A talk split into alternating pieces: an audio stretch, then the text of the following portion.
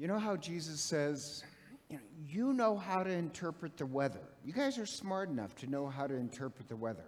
I don't mean to be cruel, but I don't think some people are that smart.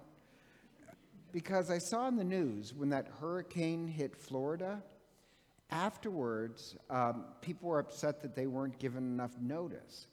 But really, clear from Coeur d'Alene, I could see a hurricane. Um, no, you might not have known where exactly it would hit, but you knew this monster was coming at you, right? You, you knew. I would have had a to go bag ready to go. I already have a to go bag just in case my parishioners turn against me. But like, I would have an emergency bag.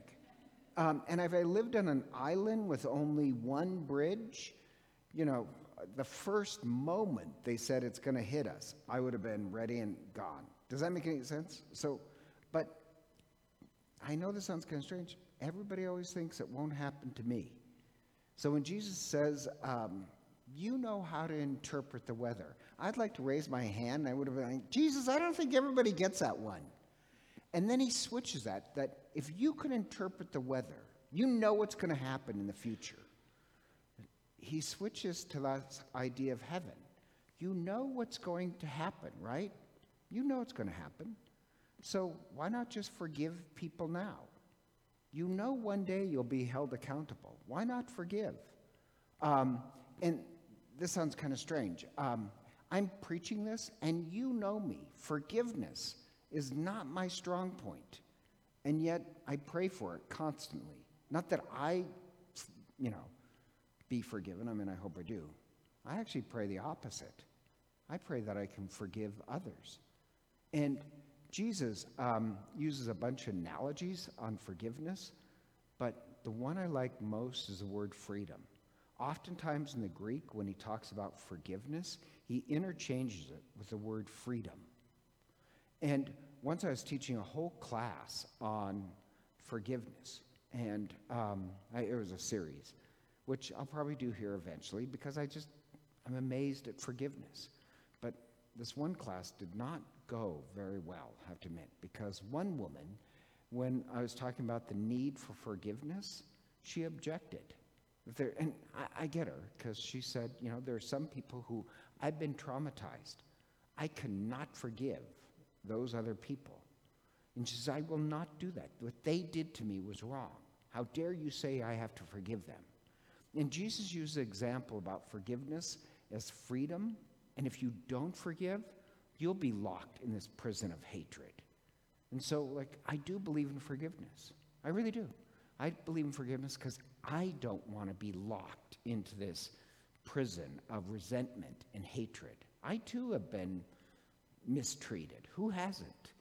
But she thinks, and this is a really big point in my life, forgiveness is not the same thing as amnesty. Forgiveness and amnesty are complete opposites. Because if you've been abused by somebody, let's say, I don't know, some abuse, and somebody says, Oh, you got to forgive that other person. Let's just return to things and pretend like nothing happened. That's amnesty. And if you do that, you know it's just going to be more abuse. Does that make sense? So, what, she, what the woman was getting upset with was the definition of forgiveness as amnesty. That if I forgive them, they're set uh, completely free. No, that's amnesty. Forgiveness is I will forgive them so I am set free. I don't have to live my life in uh, anger towards them. So, like, and I know I mentioned this before, but I'll mention it again. Forgiveness and reconciliation are two different things. I can completely, I really, I can, I have forgiven people completely. But because they're dangerous, I won't be reconciled. Does that make any sense? Um, now, when I pray to forgive them, I really do. I want to forgive them. So this sounds kind of strange. I play this little game where um, I'm dying, and if I die and I go to heaven, I'll be happy to see them. Or if I know I'm probably going to die before them, I imagine I'm in heaven and wow, they show up and I'll be there to say, Welcome. Does that make any sense? So I'm free from all the wounds and cuts and bleedings of people who have harmed me. I really do pray that one day we'll be reconciled, but it might not happen here. Does that make any sense? Uh, and my point being is that I really do pray that, well, one day I hope in heaven we are one. The first reading where St. Paul says, St. Paul loves the number one. There is one baptism, one Lord, one Spirit, one cup that we share, one bread that we share, and in heaven we'll be all one. So, going back to the weather thing, if you know a hurricane is coming at you, wouldn't you be prepared? If you know one day you'll have to be in heaven, why not just forgive people now? I'm not talking amnesty, I'm not talking reconciliation. Forgive them so one day we can be together. Um, I'll let wor- God worry about the reconciliation if they're dangerous, but you know what's going to happen. One day in heaven, um, we'll be one with other people.